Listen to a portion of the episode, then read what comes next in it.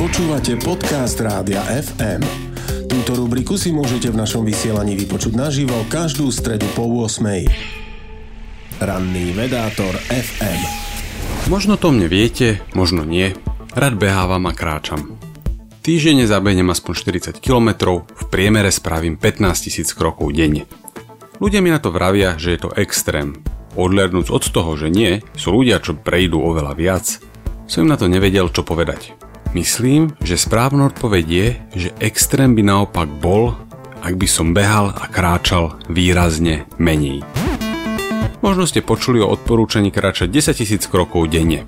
Možno vás prekvapí, že toto odporúčanie nepochádza z vedy, ale z japonskej marketingovej kampane na krokomer starej takmer polstoročie. Vodza je rozhodne užitočná. 3000 krokov naviac bežnému človeku výrazne zniží riziko predčasnej smrti, napríklad kvôli zlyhaniu srdca. Koľko je optimálne kráčať? Tu už veda nemá úplne jasno.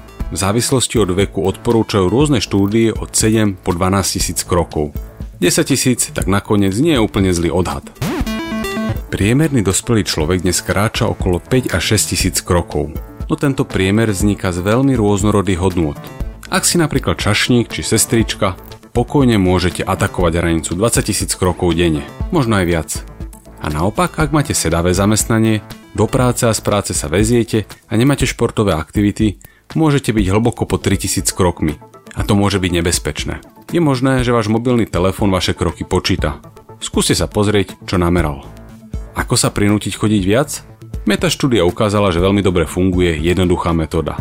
Stanoviť si cieľ. Napríklad tých 10 000 krokov. Naše telá sa nevyvinuli pre sedavú kancelárskú prácu.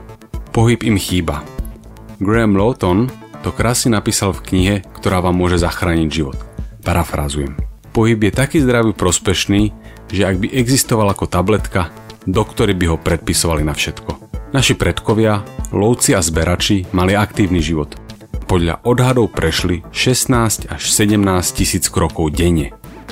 Z tohto pohľadu je aj mojich 15 tisíc krokov málo. Samozrejme, nie každý má takéto možnosti, no je to jednoduchý a lacný spôsob, ako vykročiť smerom k lepšiemu zdraviu. Ranný vedátor FM.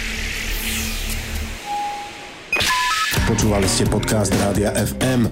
Stream, živé vysielanie a playlisty nájdete na www.radiofm.sk. Rubriku Ranný vedátor FM si môžete vypočuť naživo každú stredu po 8.